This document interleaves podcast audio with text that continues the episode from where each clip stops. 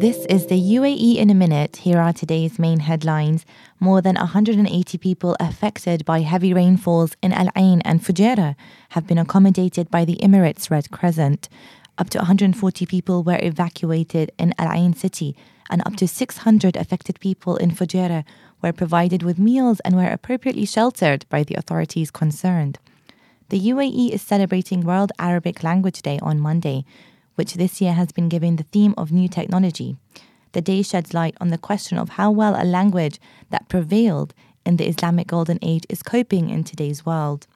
And finally, the Kerala Kings have become the first ever champions of the brand new T10 Cricket League. The Kings defeated Punjabi Legends on Sunday night in Sharjah's Cricket Stadium. For these headlines and more, visit thenational.ae. I'm Mina Al